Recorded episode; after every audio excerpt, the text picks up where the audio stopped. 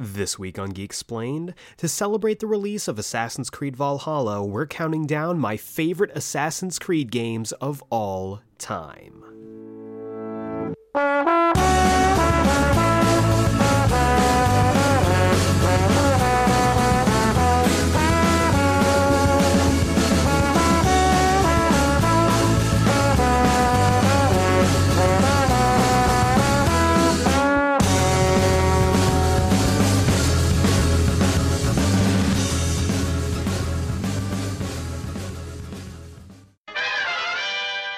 Welcome back to Geeksplained. I'm your host Eric Azana, and today's episode is all about Assassin's Creed.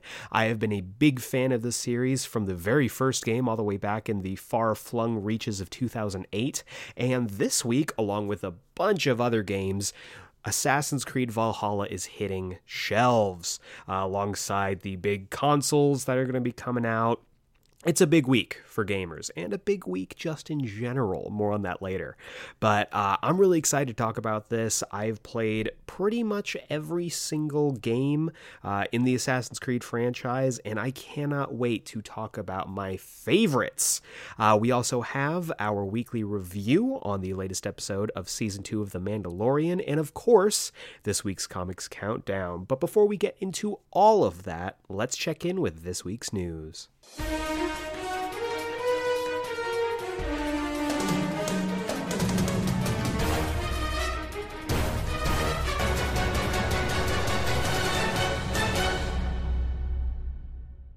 All right, guys and dolls, let's talk some news. We have our four categories film, TV, comics, and miscellaneous. Kicking things off in the world of film, two pieces of news I want to share with you. First piece is, I think, a pretty big deal. Uh, basically, Johnny Depp has officially resigned from Fantastic Beasts 3. He made a post on Instagram, which I will read here, and it states. In light of recent events, I would like to make the following short statement. Firstly, I'd like to thank everybody who has gifted me with their support and loyalty. I've been humbled and moved by your many messages of love and concern, particularly over the last few days. Secondly, I wish to let you know that I have been asked to resign by Warner Brothers from my role as Gwind- Grindelwald in Fantastic Beasts, and I have respected and agreed to that request. Um, I'll just read out the rest of this too. Finally, I wish to say this: the surreal judgment of the course of the court in the UK will not change my fight to tell the truth, and I confirm my plan that I plan to appeal. My resolve remains strong, and I intend to prove that the allegations against me are false. My life and career will not be defined by this moment in time. Thanks for your reading. Um, this is kind of in. Uh, this is all pretty much in um, in response to the defamation lawsuit that he is that he put forth uh, against Amber Heard. This is all spinning out of the drama between the two of them. We've talked about it before on the podcast. Um, he lost the court case for uh, in the UK based on. Uh, a bunch of different factors. I'm not going to go into like huge details here, but um, so basically, uh, the film is now uh, being delayed from November 2021 to July 15th of 2022, and he is apparently going to be recast. Um, there is a lot of drama going on with this, which sucks, but um, I mean, no one's really excited for Fantastic Beasts 3 either, which is a shame, but I don't know. Um, I do think that this needs to still uh, put a spotlight on Amber Heard as well because neither, I mean, the stuff between them is just so toxic and it's not it's not good for either franchise either actor really. Um, so i don't know if they are going to uh, if warner brothers is going to tell amber heard to step down as well but we will see. Uh, also in film news a little bit more positive film news. We've gotten some uh, set photos of Spider-Man 3, whatever they decide to call it. Um, still hometown hero. That's still fingers crossed. Um, uh, basically, Tom Holland in the Spidey suit that he uh, ended the Far From Home film with. I still think that suit is gorgeous, and I'm glad that they're keeping up with it.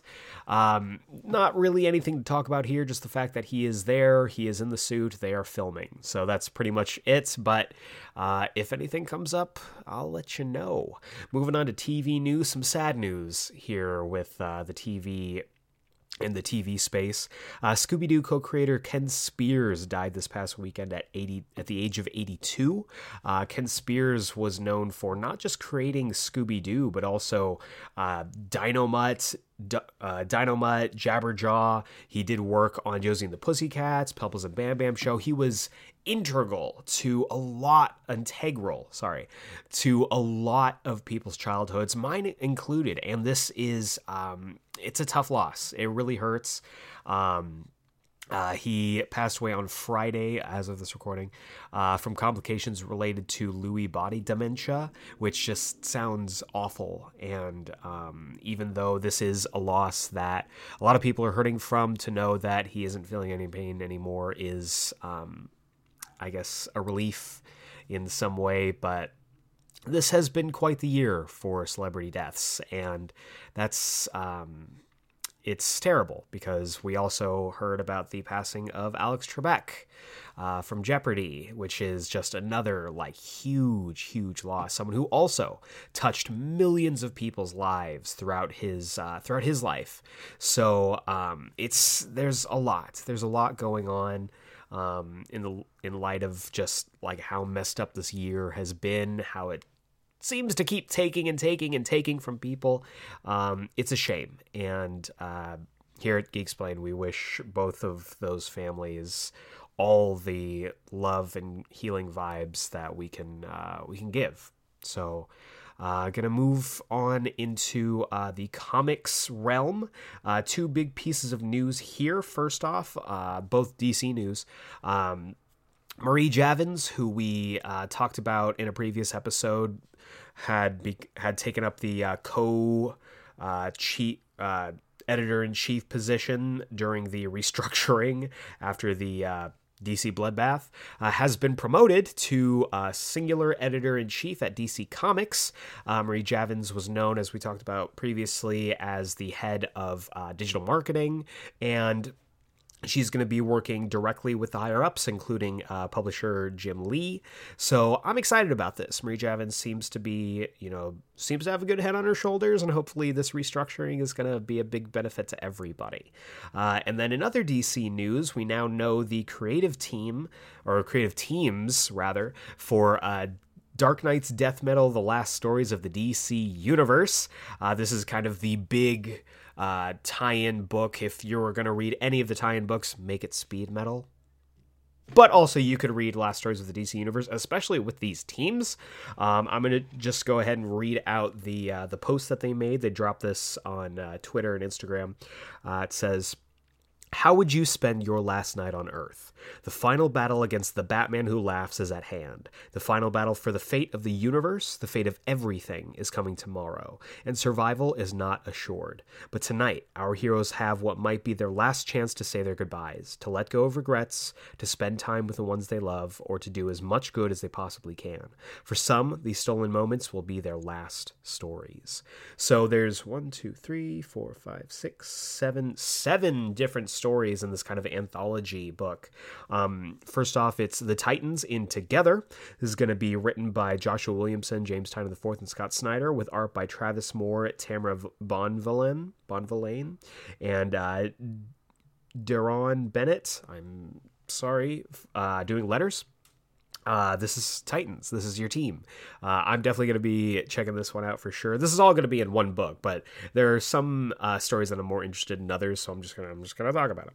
Uh, there's Green Lantern in Last Nights, uh, written by Jeff Lemire or Jeff Lemire, uh, art by Rafael Albuquerque and Ivan Plascencia. I'm sorry. I'm so sorry.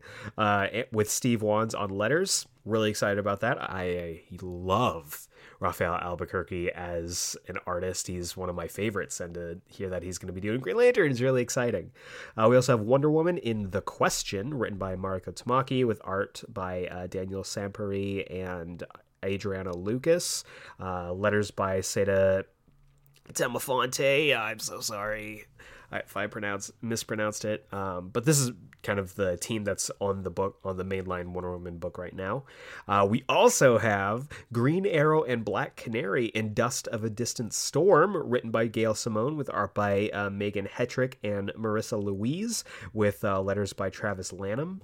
Um, that's exciting. I love Green Lantern and Black Canary, uh, especially written by Gail Simone. That's pretty exciting. Uh, we have Aquaman in Whalefall, written by uh, Christopher Sebela with art by Chris Chris Mooneyham and Enrica Eren Angiolini. Damn, this is tough. I'm sorry. with uh, letters by Dave Sharpe. Aquaman, good stuff. Uh, we also have the Bat Family, not just like Batman, Robin, all that stuff. The Bat Family in We Fight for Love. This is going to be written by Cecil Castellucci with art by Mirka Andolfo and Andrew Dalhouse with uh, letters by Saida Temofonte. They are they are testing me here. They're really trying their best. Um, man, this these names. I'm sorry. I'm so sorry.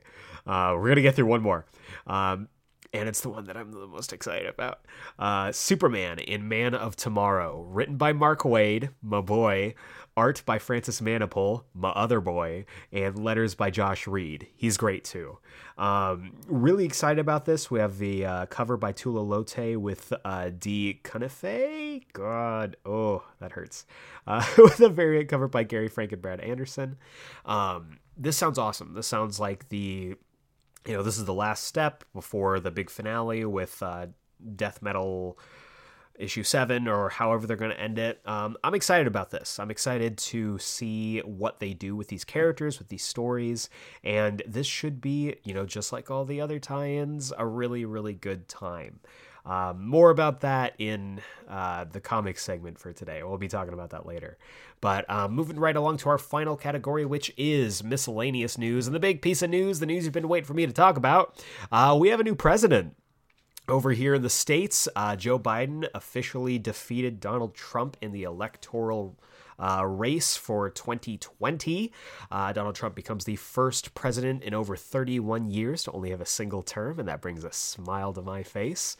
Um, I'm really excited about. Uh, really excited about this. This is a this is a good change for the country, for my country. Uh, but the work's not done, so uh, I will leave it at that. I don't want to get super incredibly political, but this is this is good news for me. So, um, yeah, I'm to leave it at that. And then also good news is that uh, this is a big week. This is the week that next gen consoles are releasing. Both the Xbox Series X and S, as well as the PlayStation 5, are dropping this week, uh, which is really exciting. By the time you hear this episode, uh, you may have your hands on the Xbox Series X or Xbox Series S, which is really exciting.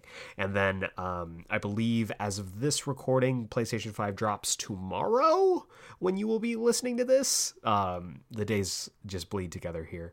Uh, but that's really exciting. I'm a big fan of video games. As you know, I've been anticipating this, and the next gen is finally upon us, which rolls right on into our main course of the evening, the entree, if you will, talking about the gigantic drop of Assassin's Creed Valhalla, your uh, your perfect Viking experience, or so they are promising, as well as talking about my top five favorite Assassin's Creed games of all time.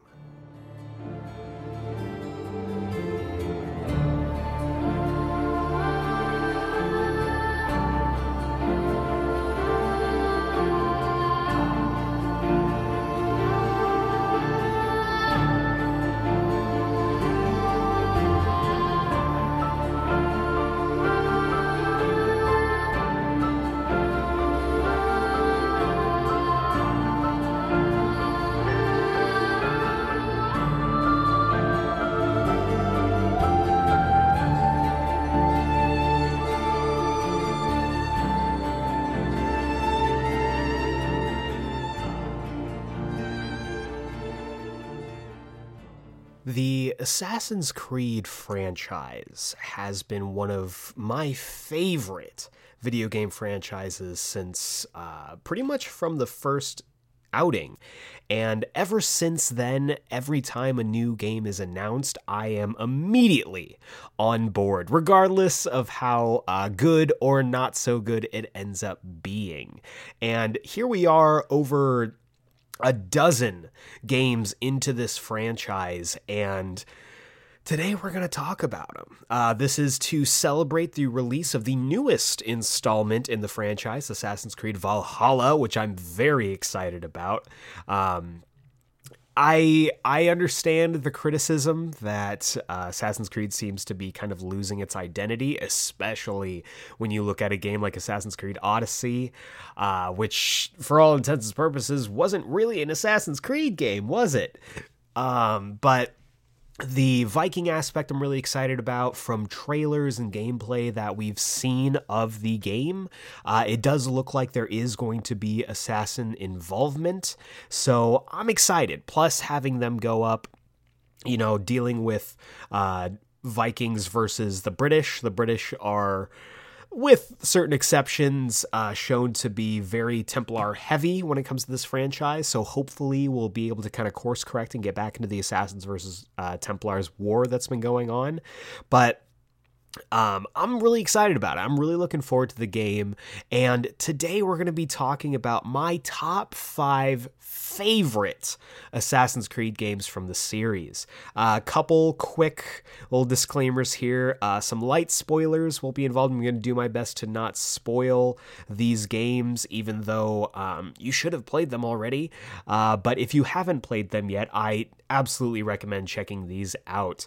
Uh, also, this is my personal list. Uh, this is my list. It took a lot of time, a lot of soul searching, uh, wandering into a desert for 20 days and 20 nights. But uh, if you disagree with this list, that's awesome. Feel free to reach out, whether it's on social media at GeekSplainedPod on Twitter and Instagram, or through email to geeksplained at gmail.com. Send me your lists. I want to know them. I love talking Assassin's Creed with other Assassin's Creed fans. I want to hear what your list is. I want to know what your top five is. It would be great to have that conversation with you. Please let me know. Also, any game with a standalone release is eligible for this list. I have to make that clear because there is a game on this list that you might hear and go, wait a second, that wasn't a game, but it is because it did get its own standalone release. Uh, so just be aware of that. Any game that has had a standalone release, we're talking games like uh, Assassin's Creed Bloodlines, which surprisingly enough is not on this list. I know it's a big shocker, uh, but I am I'm really excited about this list. Putting this together was very difficult because, like I said, for um I would say for the vast majority of these, I love all of them in a in a different way. Um, all of them really contribute to the overall Assassin's Creed franchise. However, there were some that were just, you know, not my favorite. So um, let's just go ahead and dive into it. Um, this is going to be kind of similar in structure to my uh, favorite Final Fantasy games episode. If you haven't listened to that yet, go back in the archives, check that out.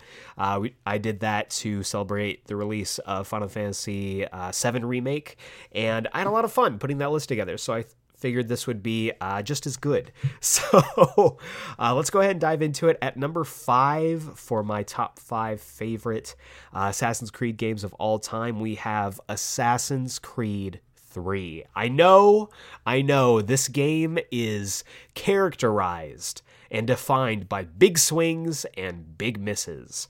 Uh, this was directed by Alex Hutchinson and was released on PS3, Xbox 360, PC, and I bet you forgot about this, Wii U, uh, from October through November of 2012.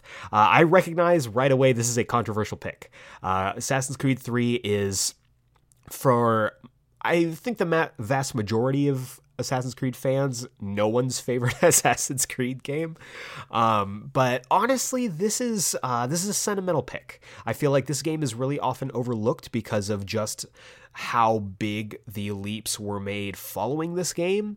Uh, after this, just to kind of jog everyone's memory, after this game came out, we got Black Flag, which for many people is their favorite Assassin's Creed game. Assassin's Creed Rogue, which was a basically a smaller version, uh, one of my personal favorites as well, and then made the big jump to next gen with Unity, which everyone knows how Unity went.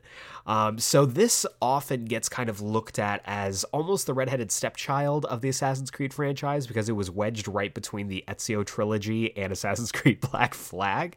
But honestly, I really, really enjoyed this game. Uh, it was the end of an era. This kind of wrapped up Desmond's story in the main uh, modern day but also introduced us to Connor uh, and put it in one of my favorite settings of all time the American Revolution. Uh, Connor is a polarizing figure as the lead character, uh, especially the first lead character following Ezio. He had a lot to live up to, and for a lot of people, uh, myself included, he kind of he didn't hit the bar that uh, he didn't reach the bar that Ezio had uh, kind of set for him. He was much more stoic, much more reserved. Uh, I believe the word could be uh, the word wooden could be used as well. But honestly, placing him as a half British, half um, Native American uh, assassin, kind of caught between two worlds in the middle of one of the most formative periods in the history of the world, uh, is a hell of a setup and a hell of a premise for this story. Uh, jumping right into the pros, uh, the setting is super super strong. The American Revolution is one of my favorite periods. Um, if you are a big fan of Hamilton, this will be right up your alley because there are many uh, figures from that musical that do show up here because they are actual real historical figures. And the way that they play around with the assassins' involvement in the American Re- Revolution as well as the years leading up to it is really, really interesting as well. Uh, this provide this is basically I'm going to try and figure this out. So this is a sequel to Assassin's Creed Rogue, Assassin's Creed, uh, the Ezio trilogy, Assassin's Creed, um, technically a sequel to Assassin's Creed, uh, storyline wise, to uh, Black Flag, and runs almost parallel to Assassin's Creed Unity. They take place around the same time, give or take a decade or so, but uh, this game is steeped in the lore of the uh, of the Assassin's Creed series, and putting it on such a huge stage as the American Revolution is incredibly strong. I make no uh, no bones about it. I'm a big fan of any kind of war type setting when it comes to stories. World War II is my favorite, but I have a big love for uh, Civil War, American, basically like all the American wars, which might be um, which might be selfish and a little bit I don't know. But um, I'm a big fan of wartime stories, and putting this during one of the biggest wars of all time is uh, is something that I'm I really love about this game. Also, the game kicks us off with one of the best characters in the entire franchise. Fight me, Haytham Kenway. Haytham Kenway is one of the most incredible characters with how layered he is, how um, how many games essentially that he's appeared in as well. Uh, he is someone who is incredibly captivating and fascinating as a character. He also kind of harkens back to uh, to Ezio in that kind of elegant way. Uh, I realized that Ezio wasn't always elegant, but with the blade and with killing people, he eventually did become that way.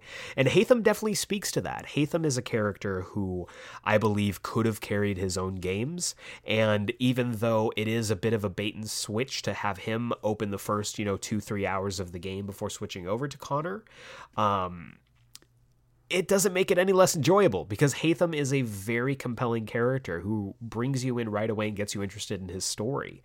Also, speaking of story, Connor's story overall is fantastic. Uh, Haytham basically being his father with a Native American woman and him being, again, caught between two worlds immediately spoke to me as someone who is uh, biracial. I immediately keyed into that kind of story.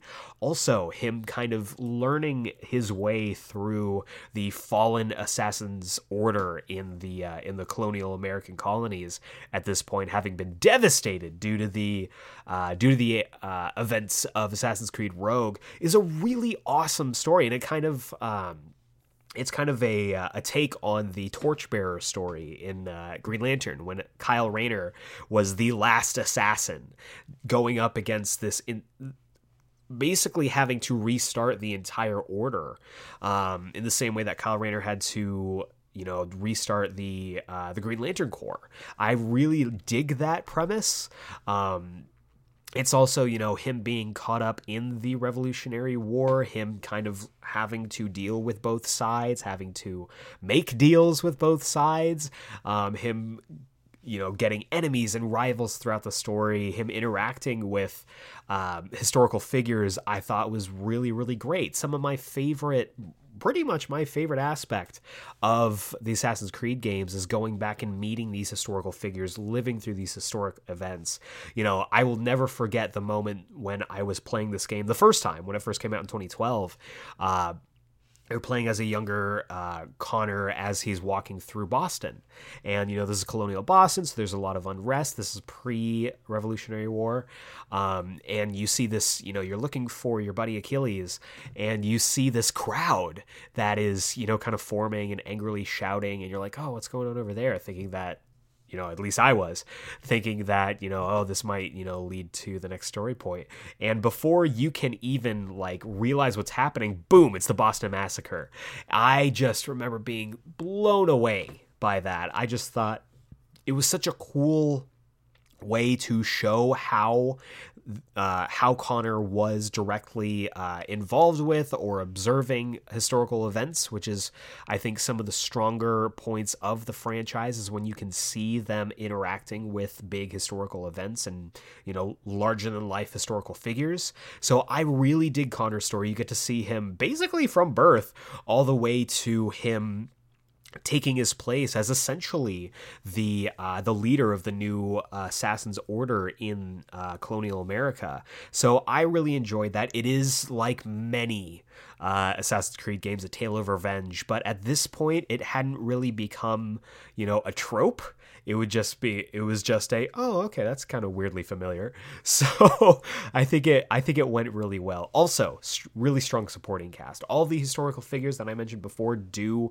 play a really big role. Charles lee who is you know one of history's biggest scumbags is part of this story in a big way and i love that.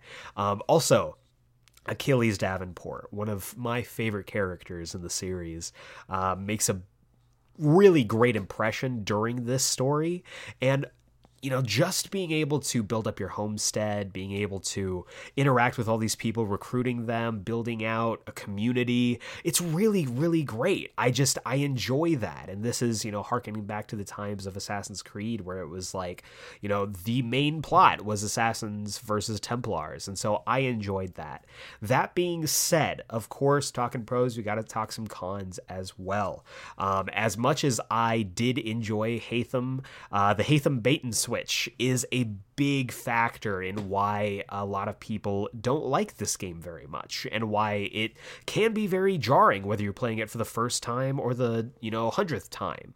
Um, Haytham and Connor are very different characters. Haytham is, uh, I would say, personally more compelling than Connor as a character.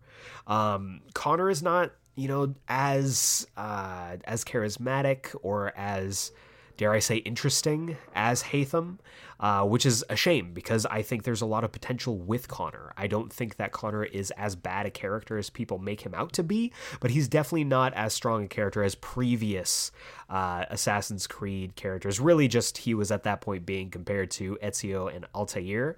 And while Altair, I think, is still a fantastic character, I would you know, at this point, just considering those first three protagonists, I would wedge Connor right in between uh, Altair and Ezio. Ezio obviously being at the top for those games. Um, also, speaking of games, the gameplay is showing its age. I recently uh, have been replaying Assassin's Creed 3 just to refresh my memory for this episode, uh, the remastered edition, um, and it is slow, man. Maybe I just got really used to uh, the Origins and um, Odyssey gameplay with combat, stealth, all that stuff, but um, combat is so slow here. Uh, I will say that it's really cool how uh, brutal and how much weight Connor has with him. He's I I think they've said uh, at different times that he is the most physically imposing of all of the um, Assassin's Creed characters up to this point, though Ivor or Avor might give him a run for his money. Uh, but I really, I I dig Connor, but at the same time, the gameplay is showing its age. This was, though, still during the time where uh, stealth was a big priority with the games, which isn't, you know, so much so nowadays, which is a shame. But you know, this du- this did have a lot of the, you know, tailing missions and eavesdropping missions, which no one was a fan of at this point. It did drop thank God the uh, the Revelations tower defense. There was no tower defense in this, which was great. Um, but the gameplay is definitely showing its age as well as uh, as well as the graphics at this point. Frankly, uh, also the Frontier. I've just even now, uh, I didn't like it then. I'm not a huge fan of it now. The Frontier is very empty. This is you know, back when they were still trying to figure out how they really wanted to take the open world aspects rather than just making it sequence by sequence. And even though, uh, you know, they did their best to make it as historically accurate as possible when it comes to the buildings and the towns and the frontier itself, um, just the long stretches of just nothingness really did bother me. Um, this is in, you know, contrast to more recent games like uh, Origin Which I would argue was just as big, much bigger, and just had as, had just as many you know open spots of desert, but still populated that open area. So I've never been a huge fan of the Frontier. Um, I really I like my games to have you know structures that I can climb up and jump off of, but um, yeah, also, I kind of mentioned it before, but Connor's portrayal in this story isn't fantastic. Um, he seems to, he's very bullheaded, which, again, I can relate to. Connor might be one of the most relatable characters in the franchise because he's just frustrated with everyone and just makes decisions based on his, um, on his limited worldview, which I think a lot of us can, uh, can um, relate to personally. Uh, but he is not, you know, what I would call an elegant character. He's not, you know, someone who has a ton of depth. He does have depth to him, but it's not as much as uh, some of the characters both preceding and following him. Also, um, Connor's overall impact on the setting, I wish had been expanded upon. Uh, we've seen in prior games as well as games past uh, or games following Assassin's Creed 3 how much the assassins, um, specifically the main characters, how much influence they have on world events. Uh, one of you know the best things about Assassin's Creed is that they can recontextualize certain historical events as being just a piece of the greater puzzle that is the war between assassins and Templars. And Connor's overall impact on the Revolutionary War is very small um, which is a shame. There are moments where you know you get yourself really revved up to participate in something, and it's like, oh no, you got to run over here. You got to avoid everything going on. So it is frustrating. Um, I wish he had more of an impact on the greater setting, the greater story going on, but you know, it is what it is. Also, the ending is really weak. Um, I'm sorry. You know, Connor's ending I think is incredibly strong, but the ending of the modern day setting with Desmond, the world ending, and all that, um, is not my favorite. It is one of my least favorite, in fact, because it just it makes you feel like everything you've done in the modern day sequences, especially the modern day sequences in this particular game, means nothing. Um, I just I've never been a fan of the ending personally. I don't see why they had to make certain choices, especially concerning Desmond, um, that they ended up making. But you know, it is what it is, unfortunately. Uh, the game I still think is a great time. It's still incredibly strong. Like I said, American Revolution right up my alley. Um, someone, you know, being kind of torn between two worlds is something that speaks to me, and it's that's the reason that I I put it on this list. It was tough deciding this. I came up with like every other point or uh, every other uh, place on this list very easily, but it, this was kind of a toss up with uh, two other games, um, but it was uh, ultimately the strength of the of the game itself, as well as the setting and all the reasons I listed before, really is what ended up you know clinching the uh, the win, the uh, fifth place on this list. And good news, it is available now for you to check out. You can uh, play it on current gen. I believe it's um, PC, Xbox One, PlayStation 4. I think they even have a copy for Switch now, and they're all going to be the remastered edition, which is great. Does a lot of graphical and uh, gameplay updates. Also, uh, retroactively gets in some legacy outfits that I am a big fan of.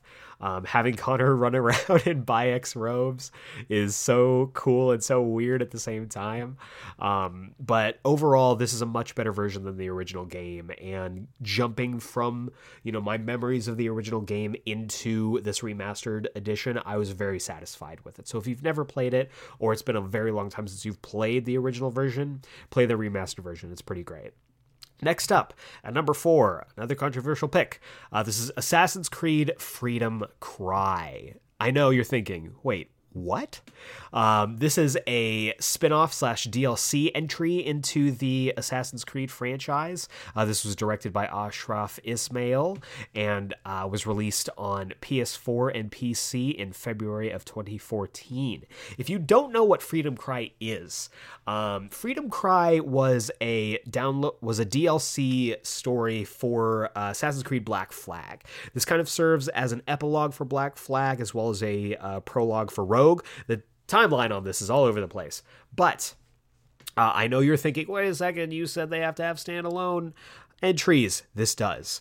The official, like, standalone version of this game where you don't need to have uh, Black Flag to play this was released as a standalone entry on PS4 and PC. So you can go on the PlayStation Store, you can go on Steam, you can find it, and it's a fantastic time, man. It really, really is.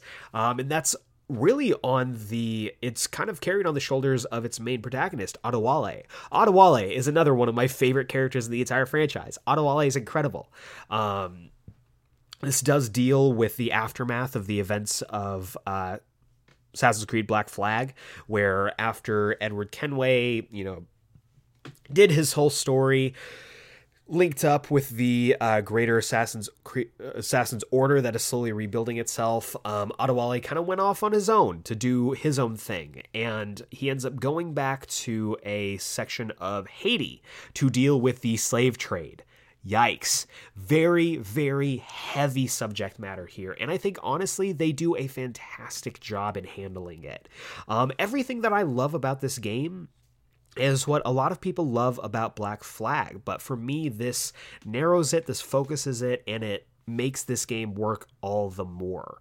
Um, first off, talking about pros, this expanded Adewale as a character. Adewale was always awesome in Black Flag, just on his own as Edward's uh, first mate, and this game just expands on that. Playing as Adewale, he has just like Connor does uh, a kind of brutality to him. All of his fights are fantastic. You get uh, two great. Um, new weapons that are exclusive to him the blunderbuss and the machete. Basically a shotgun and a machete. I absolutely love those weapons and they really do a great job in uh, kind of differentiating him from edward in that game. Uh, this also like i mentioned before it tackled a very sensitive subject with the utmost respect. Adewale is a uh, is an escaped former slave when we meet him in assassin's creed black flag.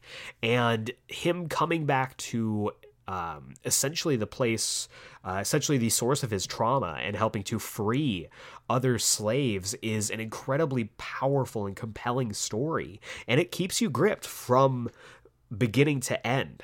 Uh, this also, for me at least, enhanced a lot of the uh, gameplay that was present in Black Flag like I said, Adewale moves with a weight to him that is not unlike Connor, but is you know uh, I would say a little bit more nuanced than uh, than Edwards is. Edward is very floaty. He is you know he is the nimble assassin in his game, but Adewale has a ground has a grounding to his character, has a grounding to his gameplay style, and I just really enjoy it. Uh, it's also, as I mentioned before, it's a focused narrative.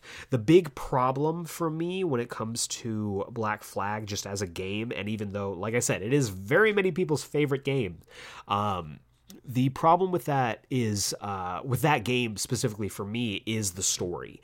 The story uh, at many times just kind of meanders or goes off in directions that it doesn't feel like it needs to, and repeats certain story beats so that you can get this, you know you know, admittedly cool side story going on, but it ends in a way that kind of resets you back to where you were before the whole story started, which makes it non essential, even though it's part of the main plot. Uh, with this, it's a very focused story. You get exactly what you need to get, no more, no less. And the area that you get to play in is really fun. Having Adewale kind of going off and you know, making his way through different settlements, different plantations as well is uh, it's just a great time. And Adewale really sells the story itself, and it's a fun game. Everything that you loved about Black Flag is here, but it's more focused. Uh, for cons, though, there are some cons. Uh, it's too short. This game is like maybe five hours long, maybe. Um, which sucks because I feel like even though you know, they do everything that you would need to do in the story in the time allotted. I would have loved more time with the character and with the plot. Um, it's also still part of that um, Kenway era gameplay.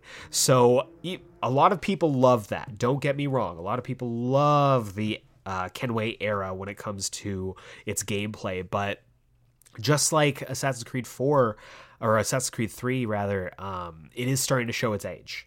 Uh, the I still, you know, and maybe it's because, like I said, I've really acclimated to the new Assassin's Creed style combat.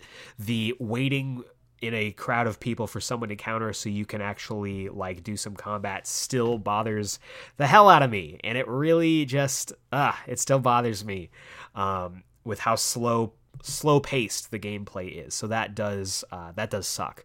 But overall it's still one of my favorite entries into the entire franchise. If you you know are looking for an assassin's creed title that kind of harkens back to the older style but don't want to commit you know 40 hours to it this is a perfect game. This is a perfect game for that because it gives you that best of slice of that era when it comes to Assassin's Creed in a concise story with a compelling protagonist, tackling a very sensitive subject that, like I said, they handle beautifully in the framing of the story. And again, it's available now. Uh, you can uh, get it as a standalone game on PS4 and PC. If you want to play it on Xbox and Switch, you can get the uh, Assassin's Creed 4 um, Black Flag copy of that, and I believe the newest edition does come bundled with all the DLC, so it should be in there. But like I said, it's a fantastic game with a great protagonist, lots of fun, and that is why it is at my number four. At number three, we have the big one. This is Assassin's Creed 2. This is the one that changed it all. This is the one that changed the course of the Assassin's Creed franchise. And, uh, changed it for the better, I would say. This was directed by Patrice Des-. This has been a tough episode for name pronunciations. I'm so sorry. Um, and it was released on the PlayStation 3, Xbox 360, and PC on November 17th of 2009. This is the opening chapter, the beginning of the Ezio saga, and this was a huge change of pace for the series. I still remember sitting on my computer watching YouTube, watching the reveal trailer for Assassin's Creed 2 after loving the first game, though it did have its problems, and spoiler alert, it's not on this list.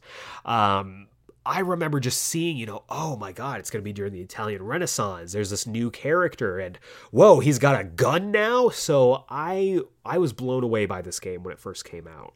Um, this game was uh, inter integral. I've already messed up that word once in this episode, but this game was integral to my love for the franchise and to a lot of people's love for the franchise. A lot of people still rank this as their number one game, and you would be hard pressed to get an argument from me. Uh, the game is absolutely stunning, uh, taking all of the best bits of of the first Assassin's Creed game and doing away with all the stuff that doesn't work.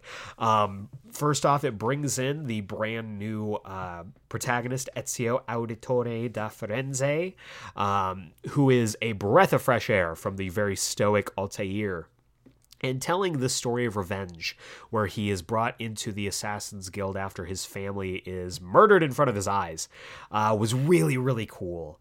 Um, getting to run around uh, in Italy, in Florence, uh, was just it's breathtaking. The amount of effort they put into this game is still still incredible, and it set the bar for years for this franchise. Uh, jumping into the pros here, Ezio in the narrative is right off the top. Uh, Ezio is a very very fun character, and over the course of this game, he grows a lot. He goes from this flighty, uh, dashing kind of rogue into this less flighty, but no less dashing. Um, uh, elder statesman, a journeyman, if you will, of the Assassin's Order, and his revenge quest against the man who would be Pope is one of the best revenge stories in the entire franchise, and there have been plenty. Uh, the narrative itself is also really, really cool. The setting is fantastic. Italy is just oh, especially during the um, during the Italian Renaissance, it was it's still beautiful and stunning and gorgeous to look at. Um, the attention to detail to not just the character but the um, the architecture. This, like I said, set the bar for historical accuracy. Mm, give or take a few blocks. Um, for the entire franchise going forward. And Ezio was an exciting enough character that you that he was able to carry two other games to his name. Uh, this also had large improvements over the first game when it came to uh, not just the tightness of the story, not just the gameplay, but also. Um, the innovations, you know, the dual blades, I thought was uh, really inspired. You know, the gun that is uh, part of the uh, Assassin's or the uh, the hidden blade is also really cool, and it gave you more exciting. Uh, it gave you more tools to pull off assassinations to achieve your goals, and also um, the customization here. You know, Altair was. Um, the first game was unfortunate in the idea that uh, a lot of the innovations that kind of define the game nowadays weren't present. Uh, the customization, you know, getting different capes, getting different outfits for Ezio was one of the big uh, positives of this game that the first game just didn't have. That being said, there are some are some negatives for this game. Uh, it is showing its age. It is a it is an 11 year old game, folks. It will be it will turn 11 years old uh, next week, actually. Um, so it is uh, unfortunate, but th- you know, it was a game made in 2009, so uh, there are going to be some gaming conventions, uh, some graphical issues that you will find that are present in the game and have always been present in the game.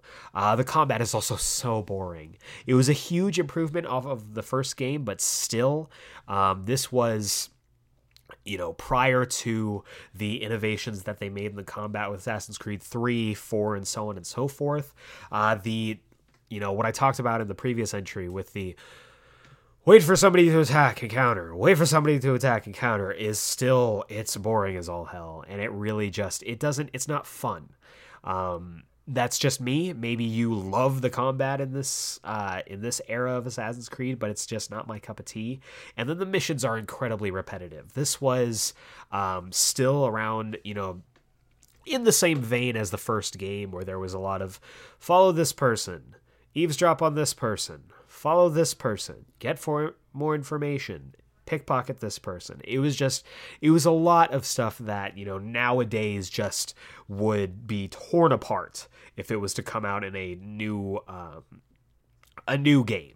So honestly, like, you know, there are, you know, pros and cons to this game, but it is still an absolute classic and you can find it as part of the Ezio collection. That is the way that I would recommend it. It has all three games uh, Assassin's Creed 2, Brotherhood, and Revelations. Uh, you can find them for PS4 and Xbox One. I want to say it's on PC as well, but I might be wrong on that.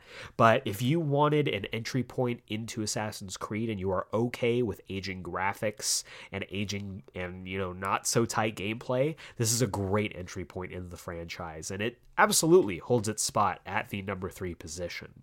At number two, we have Assassin's Creed Syndicate. Uh, this is the overlooked and polarizing entry of this. Uh, of this list, I'm sure. This was directed by uh, Marc-Alexis Côté, uh, Scott Phillips, and Wesley Pincombe, and it was released on the PlayStation 4, Xbox One, and PC on October 23rd, 2015. I recognize that a lot of people hate this game for whatever reason. I think a large reason is uh, the Unity effect. We all know what happened with Assassin's Creed Unity on launch the previous year. Um, bugs aplenty, game crashing, just a dark a dark period for the Assassin's Creed franchise. Uh, and unfortunately, the game that followed it, Assassin's Creed Syndicate, was incredible, but was not able to steer enough people away from the bitter taste that Assassin's Creed Unity had left. Um, which is incredibly unfortunate because this game is solid. Uh, it introduces two protagonists for the first time in the series. You get to play as the twins, Jacob and Evie Frye, two of my favorite uh, protagonists in the entire franchise. Uh, this also introduced uh, some updates to the uh, assassin recruitment in the gang warfare that was prevalent throughout the game. And this is, for its setting, the most modern of the Assassin's Creed games, taking place in Victorian London, uh, specifically like late 1800s uh, Victorian London. And I I love London. I love London as a setting. Um, this game is probably what I would say like the last like truly Assassin's Creed oriented game in the franchise. Uh, this would be followed up by uh, Origins and Odyssey, which to varying degrees for many people aren't considered Assassin's Creed games. Um, uh, like I said, I would agree wholeheartedly on Odysseys. It's not really an Assassin's Creed game. Origins, I would disagree, but um, this is the last one that I can kind of look at as being like, oh yeah, that is like obviously an Assassin's Creed game. Uh, let's jump into the pros honestly, characters and setting are paramount here. Um, like I said, I love Jacob and Evie Frye. They're two of my favorites in the entire uh, franchise. I'm also a big fan of Henry Green, their uh, their compatriot, who ends up being uh, very important to Evie Frye later on in her life. Uh, and then the setting, London, is absolutely amazing. I've always had a fascination with the city, and getting to run around and you know interact with characters and um, concepts of the time is incredibly fulfilling. Running into characters like charles darwin um, is just it's it's so ridiculous alexander graham bell like these characters that you know we've heard about and it's one of those things like once again that i love about Assassin's Creed is being able to run into historical figures, being able to participate in historical events. It's just, it's something that I love about the franchise, and this game has it in spades. Uh, speaking of London, it is a dense playground with so much to do. Every single corner, there's something happening. It's something that uh, I think all, you know, open world games should have is something going on throughout the entire map. You can make a gigantic map just like Odyssey did, but if you don't populate it with interesting things to do, then it's just excess for excess's sake. And thankfully, uh, Syndicate's London is not that. London is a dense playground that you get to play in for whatever you want to do. You want to race coaches? Go for it. You want to participate in a fight club? Go for it. You want to free child slaves? Go for it. Like you can do all of these things in the game. And the tools that you are able to um, utilize to do all these things is so much fun. Uh, also, alongside this, you get a brief look into the future of that time period. Uh, just like in other games, there are these uh, helix fragments where you get to jump into a different time and place. Unity kind of kicked this off with, you know, running up, you know, the Eiffel Tower during occupied, you know, in occupied France during World War II. Uh, this one shows off the uh, the story of Lydia Frye, uh, who gets to play around in London during World War One. if they had made an entire game off of this, I wouldn't have complained. I this might be one of my favorite, if not my favorite parts of the game. And it's not just like a oh, here's a cool mission. There's an entire like mini campaign in this uh in this space, in this setting. That's like I'm pretty sure like an easy like three, you know, two to three hour campaign that you can play through, you know, to give yourself a break from the Victorian era. You get to, you know, gun down enemy planes and like it's just, it's so cool. Um, also, the DLC for this is so great. Um, specifically, there is a DLC where uh, Evie Frye gets to go up against Jack the Ripper that's all I'm gonna say because it's so cool. Um, the storytelling is on point for that. The passage of time is really well utilized, and it really does honestly feel like an entry in the series that is as valid as any entry that had come before it. Unfortunately, there are some uh, some downsides to this game. Uh, as much as I love the characters, the story is very run of the mill. Um, the story is not as interesting as I would like, or as it becomes in the uh, Jack the Ripper DLC. Um, which is a shame because the characters are really, really well utilized. Uh, to that point, though, I think what could have helped the story and the game as a whole, uh, it needed more focus and needed a more focused perspective. Uh, from reports and rumors that I've seen, originally Evie was supposed to be the main protagonist, but, you know, pushback on Ubisoft um, caused them to have them both be available. And I think. Um, I think Evie personally, I like Evie more than Jacob, but I like them both. Uh, I love both of those characters. Uh, Evie would have been a much more interesting character to just get more time with. Uh, a lot of her story is unfortunately utilized as, oh, Jacob went and did something stupid. This is Evie reacting to it which is unfortunate and it kind of makes you feel like you're just kind of going through the motions for most of the game which when it again when it goes to the DLC uh, is very Evie focused, and you are able to see just how compelling a character she can be on her own, which I really really enjoy. Um, also, as much as I can praise this game, as much as I can heap love onto this game over and over and over again, uh, the game as a whole just wasn't strong enough to bring people back to the series. Uh, it isn't strong enough to really tell people, hey, if you've never played an Assassin's Creed game before, this is the one to play. Because of all of the ill will due to uh, Unity, which I will say, I replayed in, um, what was it? 2019, 2018. Um, and I actually really thoroughly enjoyed Unity. It almost made it on this list, but I really. Um, I just think that it's a shame that this game doesn't get the love that it deserves because it is an absolutely valid Assassin's Creed game and definitely deserves your time. And you can play it on current gen consoles as well as I believe PC. So if you haven't played it before, absolutely it deserves your time. It is a fantastic game, a fantastic entry into the franchise, and one of my favorites in the entire series. But it's not my favorite. Um, my favorite, my number one Assassin's Creed game in the entire franchise is Assassin's Creed Origins.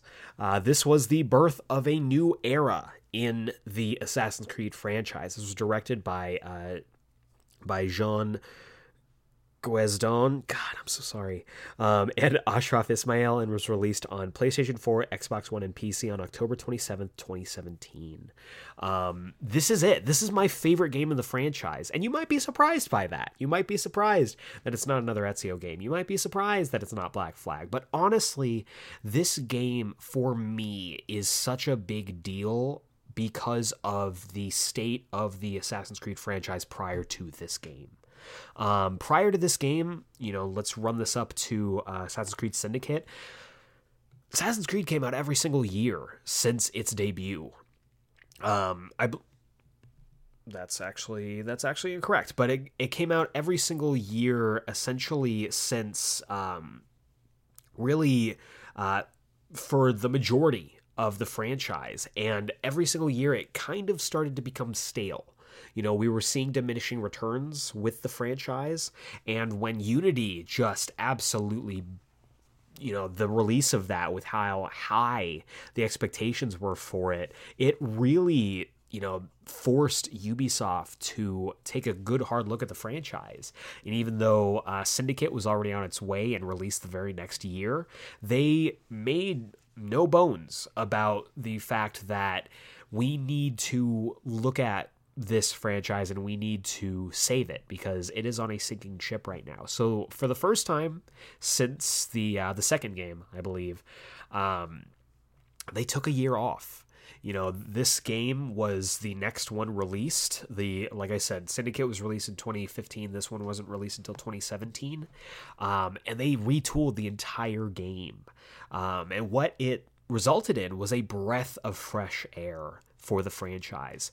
This game was a complete overhaul of both gameplay and scope, uh, where you know, previous games had been very um, tight on what they were trying to reconstruct, with the exception, of course, obviously, of Black Flag being so huge and expansive.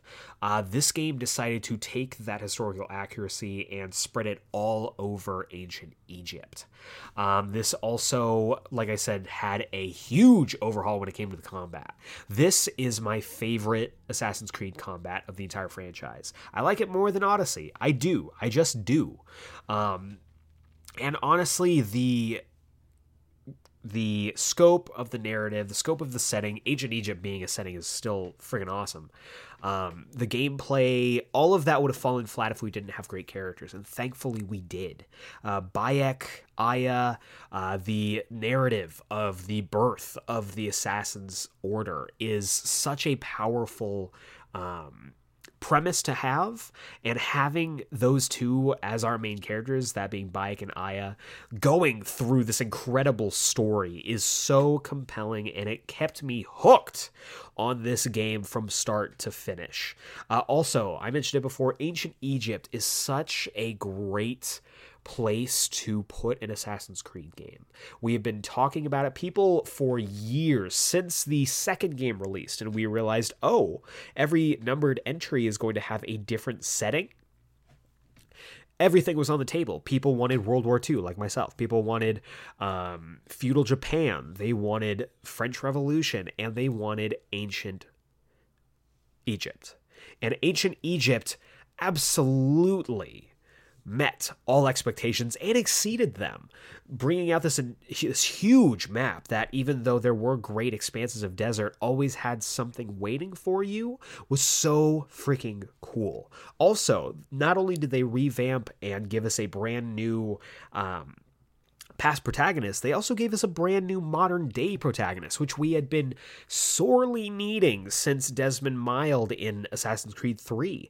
Layla Hassan, even though she took a very uh, dark turn in Odyssey, no spoilers, um, was a breath of fresh air when when it came to the modern day stuff just being like, hey, all first person, or hey, you're the main you're the modern day protagonist, or hey, we're just not even going to bother with it. So this was a great, um, a great soft reboot for the series, which I really, really enjoyed. Uh, let's just dive into the pros. Like I said, uh, Bayek, Aya, and Layla were all fantastic characters. Bayek is my favorite protagonist. You can fight me, it's fine but I will use my superior combat to outdo Ezio every single time. Um, I love Bayek as a character. He is someone who uh, has to deal with a lot, but he takes all of the best stuff that I liked about Connor and kind of blends it with other protagonists. You know, a lot of people would say, um, Ezio's their favorite. Edward is their favorite. Totally get it. For me, the growth that Bayek goes you know the growth that Bayek experiences from the beginning of this game to the end of this game is immense. He has to deal with the loss of his child, the loss of his marriage. Like he has to deal with a lot in this game and you get to see him kind of find his way, find his purpose, you know, find like-minded individuals, establish the assassin's order. Like it's so cool. And having a character that's as compelling as that, alongside having a character as compelling as Aya, also known as Amunet later on, is so great. Can you imagine having these two characters, having two rock star characters in a single game like this? They work so well when they're apart, but they are absolute magic when they're together as well. It's just fantastic characters all around.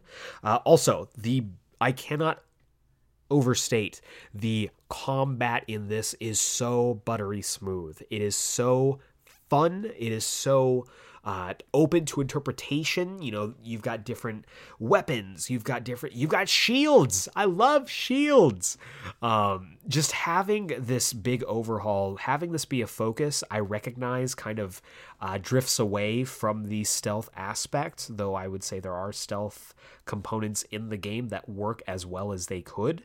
Um, I love the combat in this. It makes any time that you get into a combat situation not immediately like, "Oh god, now I have to deal with this." It's like, "Oh god, let's let's friggin' do this. I'm ready." So I really enjoyed that. Again, I can't overstate as well the setting. Egypt is fantastic, especially during this pivotal time. We've got Cleopatra, we've got uh, the second. Like we've got all of these incredible. We got Caesar. You know, we've got the um, influences of not just. Uh, Egypt, but also, you know, drifting into the Roman Empire as well while it's still established and all of the um, trials and tribulations that come with that. The DLC is also incredibly strong. The Hidden Ones, one of my favorite DLCs of the entire franchise. Also, um, what is it? What is it called? Um, Wrath of the Pharaohs is also incredibly strong and is one of the favorites of many people when it comes to DLC. And I have to mention this because I don't think people talk about it enough. The Discovery Tour for this game that was established in this game is a revelation, is an absolute game changer because it elevates the Assassin's Creed franchise from a fun video game to an interactive learning aid. Yes, you know, it's you know something that is not especially fun to play through but if you're trying to learn about ancient egypt if you're trying to learn about history you can use this game. You can use this to teach yourself to learn.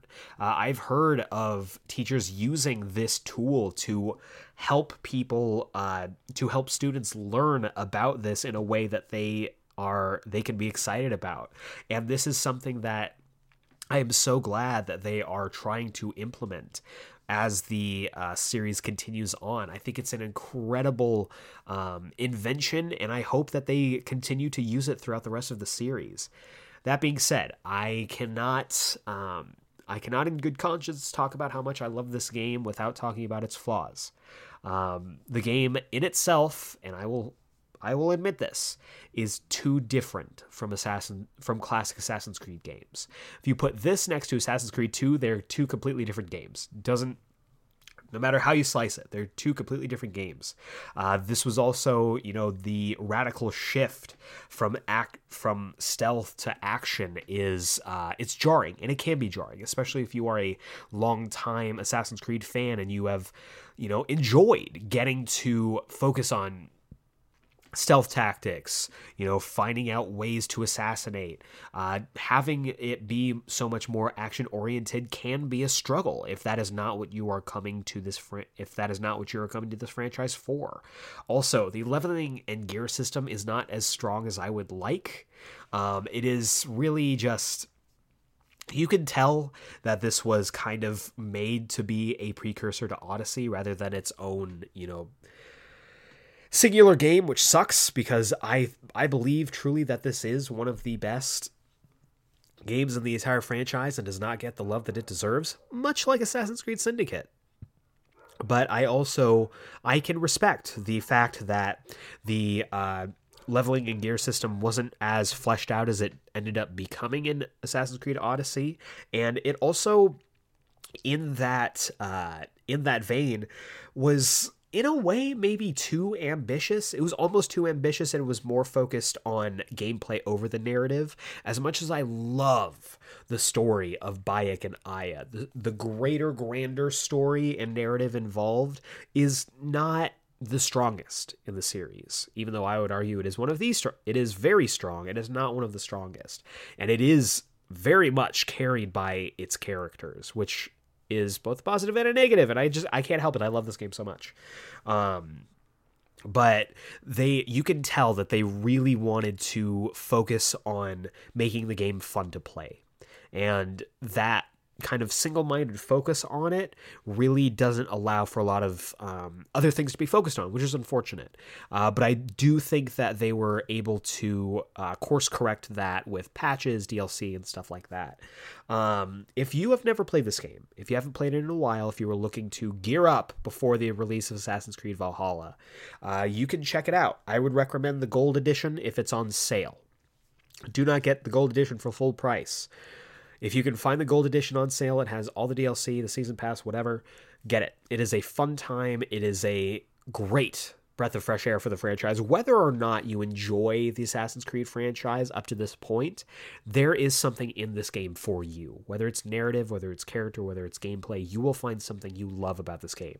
Even if you don't love the the whole package, you will find something you love about this game. This game kept me sane for my first uh to to kind of celebrate the first year of me moving out to LA. This came out, you know, just after my uh, you know, my first year of living in Los Angeles and it's tough. Living in Los Angeles, especially, you know, moving here uh, is very tough and getting to kind of have this experience as like a, a celebration of um, making it a full year was really um, it's a reason that this is a sentimental choice and it's a reason that I, you know, come back to this game again and again. Also, it's just a great game. You know, you can you know whine and complain and you know give very valid i I guess I, I have to be fair, uh, give very valid critiques on the state of the Assassin's Creed franchise, on the direction that it's going, whether or not, you know, they can um, really call the newest games Assassin's Creed games, but overall, this is a strong game and one of the best entries into the franchise, and in my opinion, the very best. So to recap the list here, we've got at number five Assassin's Creed 3, number four Assassin's Creed Freedom Cry, number three Assassin's Creed 2, number two Assassin's Creed Syndicate, and number one is Assassin's Creed Origins. But regardless of my list, regardless of where you uh, tend to fall on the Assassin's Creed franchise, uh, everybody has a favorite Assassin's Creed game. This franchise has lived for over a decade now. And whether or not you love all of the entries, I am sure that if you are listening to this, you have a particular entry into the franchise that you love and adore. And with the release of Assassin's Creed Valhalla this week, as of this recording, I believe that the Assassin's Creed franchise is alive and well. And that fact is both true and, at least on this podcast, absolutely permitted.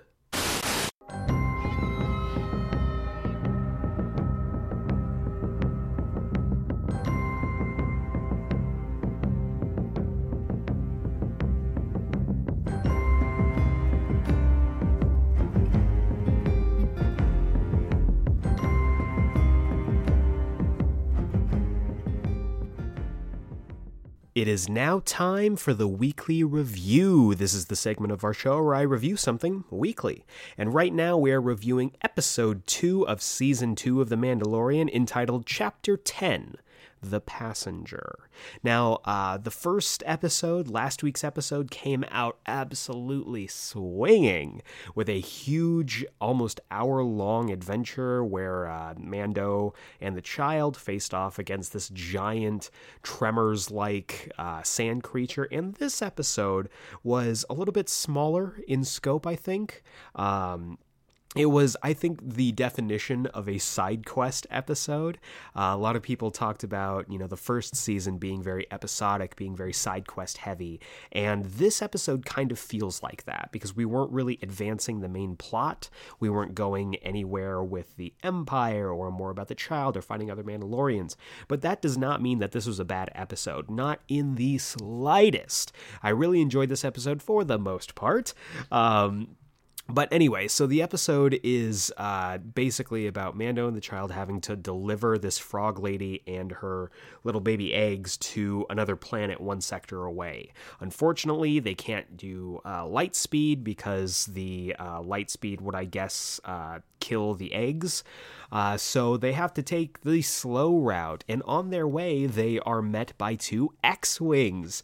Classic, like, original trilogy X Wings, which I really enjoyed seeing.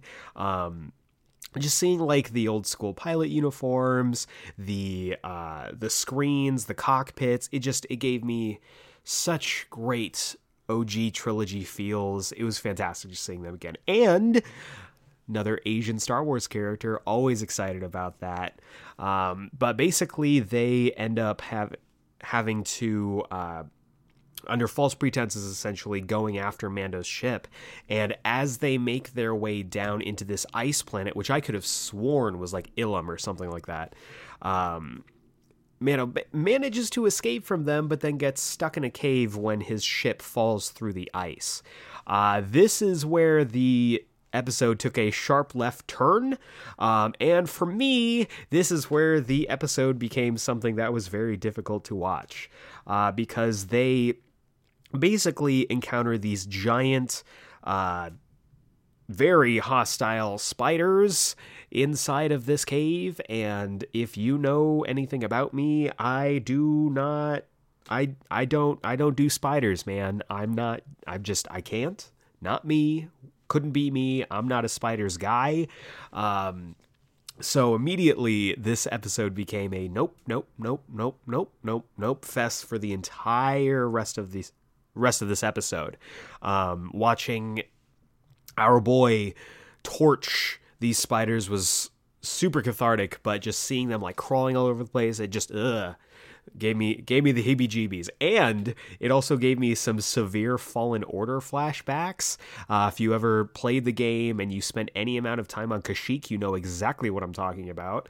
Um, so this was a lot uh, also, in this episode, uh, Baby Yoda, the child, Baby Yoda was kind of a shithead in this episode. I mean, I don't like to, um, I don't like to, you know, rag on on characters like this but this child just kept eating the frog lady's eggs and i was like dude like I re- I realize like you're a baby and you don't really have any concept of this, but like, come on, man. And it didn't really. I thought it was going to pay off in some kind of. Uh, some kind of like narrative shifting way, but it was really just kind of to pay off the gag at the end. Um, so I wasn't a huge fan of that. They did they went a long way to make uh, the child kind of unlikable in this episode, which I get. Like he's a child, he can't be you know cute and everything 100% of the time, but it just kind of went too far in the other direction for me. But um, overall, this was a really good episode. I will not be wa- rewatching this episode anytime soon because just no, I'm not going to do it. But I really love the just the quality, just the um, not not just like the storytelling, the narrative and whatnot, but I kept watching this episode and kept like saying to uh, my partner, basically telling her like, I love the quality of this show. Like the effects on this show are ridiculously well done for a TV show, and I am just astounded at the stuff that they get to pull off. Uh, the last episode being a prime example, but also just seeing you know the X-wings flying around in this episode really puts into perspective just how much care they're putting into this show. And I honestly I can't wait to see next episode. I'm really really jazzed, especially because I am crossing my fingers that we never have to come back to this planet again. So, um, really liked it. Looking forward to next episode. So, tune in next week for uh, next week's weekly review on episode three. But for now, we're going to roll right on into this week's Comics Countdown. Ooh, welcome back to this week's Comics Countdown. This is the segment of our show where I talk about the comics that I think you should be picking up this week. Whether it's at your local comic book shop, on Comixology, or however you get your comics, these are the ones I think you should definitely take a look at. Uh, but before we get into this week's books, we got to take a look back at last week's books with the Geeksplained Pick of the Week of last week. And I'm going to be honest, there were a few different contenders this past week. Some really, really good books. Uh, special shout out to uh, Thor. Um, Marauders, which surprised the hell out of me, and uh, DC's Dead Planet. All three of those books were in contention at one point or another. Um, Thor kicked off a brand new arc that is really, really freaking cool. Um, I'm I'm really excited to jump into more of that arc. Uh, same thing with DCeased. DCeased really uh, had a great uh, kind of adjacent story to the main plot um, that was both tragic and fulfilling at the same time. And Marauders just kind of came out of nowhere and really surprised me with how much fun of a read it was.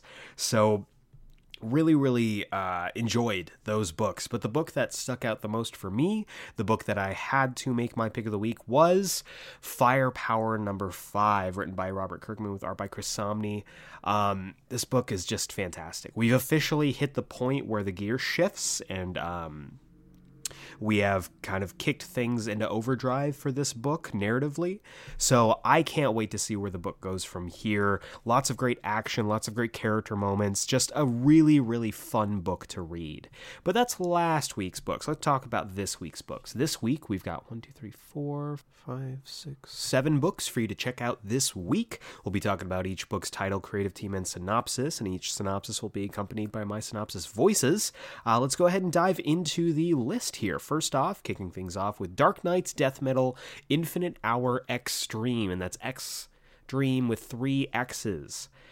What a title. Um, I am going to say, I will uh, just put it all out here out of all of the uh, Dark Nights death metal tie-ins, and I personally have been enjoying the tie-ins more than the actual book itself. That's just me, but I I have.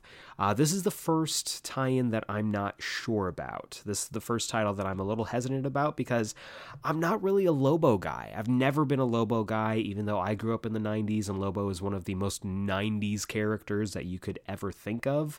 Um, I've just never been a huge fan, but I'm willing to give this a shot because the tie-ins have been so strong. And the creative team, man, written by Becky Cloonan and Frank Tieri with art by Dale Eaglesham. Big fan of all those creators, so I'm willing to give this a shot. Let's go ahead and dive into the synopsis here. Pull up a chair, you bastitches. It's time for Uncle Lobo's Infinite Hour. It's your chance to let the main man lobotomize you with familiar yet freaky stories of the DC Universe, exactly as he remembers them, with blood and guts and extreme gratuitous violence. Tell your comics guy to put you down for all the copies.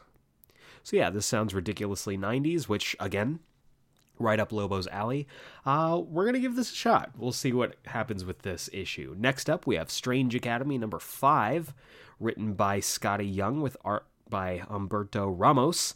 I've been really enjoying this book. Um, I kind of knew I was going to enjoy this book when it was first announced, and I first picked up the uh, the initial the debut copy, uh, the debut issue. But I've been really enjoying getting to know these characters, getting to know more about the Academy.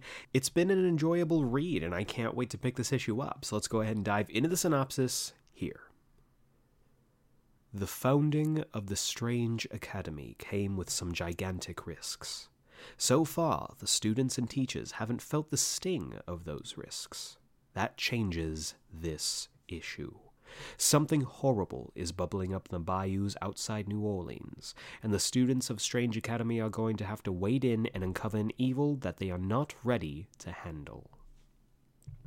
So this is a prime example of like the kind of stories that should be told. Uh, in this kind of book, you know, throwing in these students into a situation that they are just not equipped for. And I can't wait to pick this up. This is going to be great. Next up on the docket, we have Iron Man number three written by Christopher Cantwell with art by Cafu. Been loving this book. I've I love the Cafu art. Christopher Cantwell is a breath of fresh air writing Iron Man, and I've I've honestly been enjoying this. Like I said, this kind of pared down version of Iron Man. Obviously, with last issue, uh, he's going up against Korvac, who is not what I would consider a gritty, grounded uh, character, but. I'm overall enjoying the book, and I can't wait to pick this issue up. Let's go ahead and dive into the synopsis here. Tony Stark is getting tired of apologizing for being himself, especially when as Iron Man he's more powerful than most any other human being on Earth. As he wears himself out trying to do everything he can to be a force of good in the world, he's beginning to chafe at the idea that he really owes anybody anything. Is it too much to ask for a thank you? He's been trying to keep his head down and his ego in check, but when Korvac reveals himself as the puppet master behind Stark's latest investment, Tony will at least have somewhere to channel his anger and frustration. That is, if he survives the conflict at all. So yeah, I think uh, Korvac is an interesting choice for a villain for Iron Man, and I'm looking forward to seeing how this shakes out. Next up, we have Champions Outlawed number two. Uh, this is written by Eve L. Ewing with art by Simone Di Meo. Uh, I for some reason didn't have this in one of uh, the initial issue in in one of my uh, previous counts. I've been enjoying this. I really liked the first issue. Uh, Champions is pared back down to its uh, to its lower numbers, which I like. Um, and there is a promise, as we talked about uh, with the discussion with Malcolm the other week, that uh, Cyclops might be returning to the team. So I am crossing my fingers. We're going to see what happens. Let's go ahead and dive into the synopsis here. Outlawed Part 2. When clashing protests over the teen vigilante ban break out across Chicago, the champions risk their freedom to protect the young protesters from overzealous cradle agents. But Chicago's home hometown hero Ironheart is nowhere to be seen. Where is Riri Williams? Why has she abandoned the champions? And could it have anything to do with the mole in their ranks? So, yeah, they made the. Uh, tease in the first issue that they have a mole, that they have someone who is actively working against them and kind of giving away their plans to Cradle. Uh, I doubt that it's Riri personally because, um, to be honest, she's gotten enough hate as a character that I don't think they would uh, do that. At least I hope not. Uh, Riri's a great character, and I'm I'm inclined to believe that she's not the mole, but we'll see how this issue shakes out. Like I said, enjoyed it. Can't wait to pick up the next issue. Next up, we have Punchline Special Number One. Uh, this is written by James Tynion IV and uh, Sam Johns with art. Let me pull this up here by Mirka Andolfo. I probably pronounced that incorrectly, and I apologize. But uh, this is basically the big old debut for Punchline. Uh, she showed up and made her uh, Bat book debut in uh, Joker War, but this is the first book dedicated to her, and it seems like it's going to be kind of an origin issue for her. Let's go ahead and dive into the synopsis, and we'll talk about the book. Spinning out of the pages of the Joker War comes the first solo book starring the blockbuster new character, Punchline. As she faces the consequences for her role in the Joker War, the story of how Alexis Kaye became Punchline will take Leslie Tompkins, Harper Row, and Cullen Row on a harrowing journey that reveals a fringe teenager's radicalization to the ideology of a madman. It's a terrifying tale so big it demanded an oversized special issue. Ideology was a tough word for me there. Um, I'm really excited. I'm always a big fan of Harper Row. Leslie Tompkins and Cullen Row, like they're great too. But Harper Row is my girl. Really excited to see her back, and I am interested to see how that shakes out. Seeing as how she is almost kind of the mirror reflection, but for Batman. Uh, Alexis Kaye as Punchline, I think, is a great character, and I'm looking forward to seeing how they expand her here. Uh, next up, we have Marauders number 15. That's right, Marauders number 14 dropped last week, and this is the direct next chapter a week later. I doubt that Marauders is going to be a weekly thing, but for this fan of the Marauders book, I welcome it. Let's go ahead and dive into the synopsis here. A toast, a dance, a dinner served, part two. Pretty simple. Um, last issue left off with a hell of a cliffhanger, so I can't wait to see what they do here. Um, yeah, this is uh, chapter 14 of Ten of Swords. I want to say there's what 22 chapters, so we're nearing the end game for this here. Um, like I said, I haven't really been keeping up with Ten of Swords as an event, like chapter to chapter, but I have really enjoyed the chapters that I have kept up with in the mainline X Men book as well as Marauders. So, this, depending on how, you know, this ends up going, I might be in for the last like seven chapters or something. So, uh, looking forward to that. But the big book of the week, the book I think you should absolutely be picking up this week, is American Vampire 1976, number two. Um, what can I say? The first issue was so fantastic. Um, written by Scott Snyder, art by Rafael Albuquerque. I didn't say for Marauders either. Marauders is, of course, written by Gerry Duggan and Benjamin Percy with art by Stefano Caselli. Um, but American Vampire 1976, I loved the first issue. Really enjoyed it. Um, the cliffhanger on that was so great. I can't wait to see what they do to pay that off. Let's go ahead and dive into the synopsis here. Skinner, Pearl, and a surprising new ally team up to pull off their game changing heist of the Freedom Train. But time is running out for a nation in crisis. The Beast's plan for mass terror and world domination is finally revealed in sick detail, and as humanity spirals towards extinction, there's a devastating twist. When an unexpected force returns to pick off the VMS's top officials, Travis and Cal discover the ultimate evil has competition, and the final battle will be more merciless than anyone imagined. That's a lot. um, this is uh, DC Black Label, uh, so they are just able to go balls to the wall with all this. Um, I'm a big fan of Travis and Cal. I like it even more so when they are together. Uh, bringing them together in the first issue was a masterstroke of storytelling when it comes to the larger uh, supporting cast of American Vampire.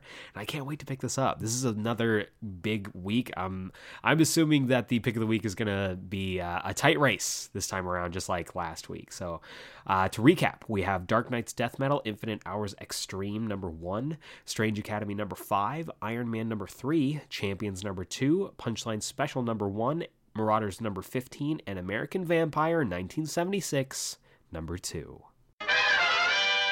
And that is going to bring us to the wrap up. If this is your first time joining us here on the Geeksplained podcast, please feel free to subscribe on the podcasting platform of your choice. Also, feel free to give us a rating and review. Uh, really helps me out, really helps the podcast out just kind of raises our stock in the podcasting space and gets us into the orbit of listeners just like you. Uh, also, if you give us a five star rating and review on Apple Podcasts, iTunes, whatever they want to call it, I will read your review here live on the podcast. You can write anything you want. You give me that five star rating and review, I will read it here. You can join the likes of Seafire ND, Josh from Panels to Pixels, and Matt Draper, the esteemed gentlemen that they are. And you can also help this podcast out by sharing it around. Share it to your friends, share it to your enemies. Uh, it really just helps us out. You know, we are a smaller podcast made by a geek for geeks. So um, any help to get us out there and get more people listening is greatly appreciated. You can also follow us on Instagram and Twitter at GeekSplainPod, where I post up stuff all the time about the episodes that we release here, as well as different polls that have a hand on deciding certain episodes of the podcast. Our next Geeksplained Pitch It edition on the animated Iron Fist series, which will be in episode number 135, just a couple weeks away, was decided on by you, the listeners of this podcast. So if you want to keep up to date with everything that's going on, feel free to, like I said, follow us. Also, if you want to be part of our Geeksplained mailbag, you have a question for me, you want to get my opinion on something, feel free to send your emails to geeksplained at gmail.com. Uh, and that's going to do it for this this week's episode. You know, a lot of crazy stuff is happening uh, both in this country, really around the world, and um, it's kind of nice having something like this to kind of focus on. Um, it's still kind of crazy out here over in Los Angeles. Um, still you know, trucking through, you know, trying to uh, stay sane and stay safe. So uh, I hope you all are doing that, staying sane and staying safe. Staying safe is most important, safety first. And before I get out of here, I do want to give a special uh, shout out slash announcement. Uh, if you have been following us on Twitter, then you will know that we are participating in the Praise Patrol uh, series put together by our good brother Cole over with Critical Rants. Subscribe to his uh, YouTube channel. And basically, uh, two weeks' time, you are going to see a slew of videos talking about why we love Doom Patrol. Can't wait to talk about it. Um, can't wait just for you to be able to experience all of the incredible. Um, content that is being lined up for this series. It's fantastic. I'm really excited to share it with you. Uh, we'll be dropping my uh, entry into the series two weeks from now alongside episode 135 uh, and you might you might get a little get a little youtube youtube thing on it. So um, keep your eyes peeled for that. Uh, give them a follow as well as check out their youtube channel. Uh, and get ready to talk some doom patrol. Really really excited about it. So uh, that's going to do it for this week's episode. Tune in next week for our latest geek explains spotlight. It's been a little while since we've done one one of those. Uh, same geek time, same geek channel. But for now, for Geeksplained, this is Eric Azana. Thank you very much for listening. Stay safe, and we will see you next time.